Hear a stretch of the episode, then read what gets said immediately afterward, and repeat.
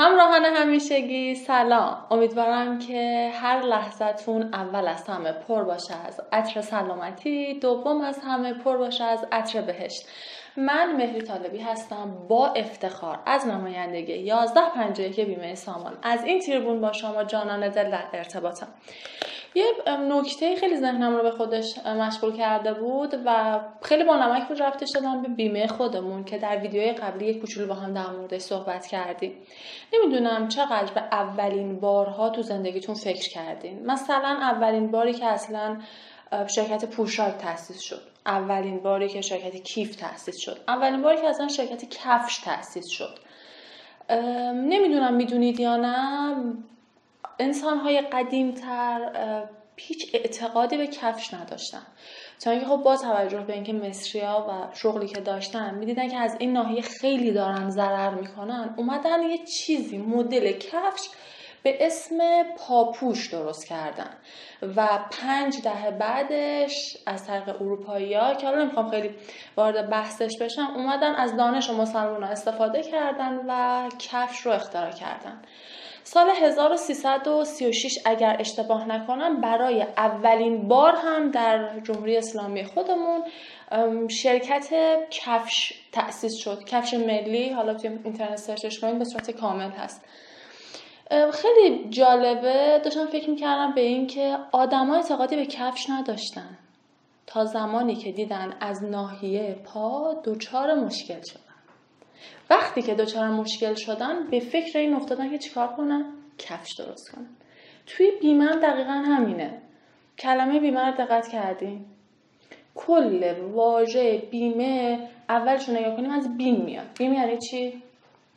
یعنی ترس یعنی حراس. اینکه من میترسم تصادف کنم میرم ماشینم رو بیمه سالس می‌زنم.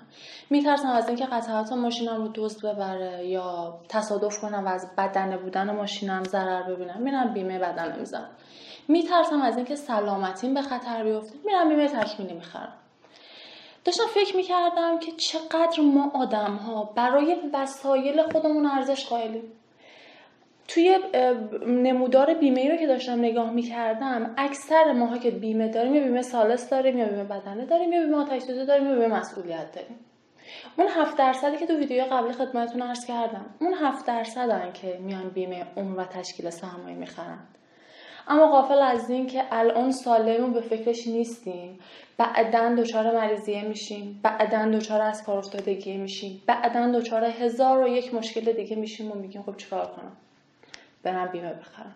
اینجاست که دیگه شرکت بیمه شما رو تحت هیچ شرایطی ساپورت نمی‌کنه. بیایید الان که سالمی. الان که هیچ مشکلی برامون نیست. یه کوچولو انقدر فقط. اندازه ارزشی که برای وسایل نقلیه خودمون قائلیم برای تن و بدن خودمون قائل باشیم. خیلی مهمه این که قبل از اینکه مریضی سراغمون بیاد بیمه رو بخریم من اگر مریض باشم هیچ بیمه دیگه نمیاد من رو گارانتی کنه. مثلا اگر ماشین من تصادف کنه من اگر برم یه شرکت بیمه بگم که بیمه سالس به من بده مگه اون شرکت بیمه قبول می‌کنه به من یه بیمه سالس بفروشه؟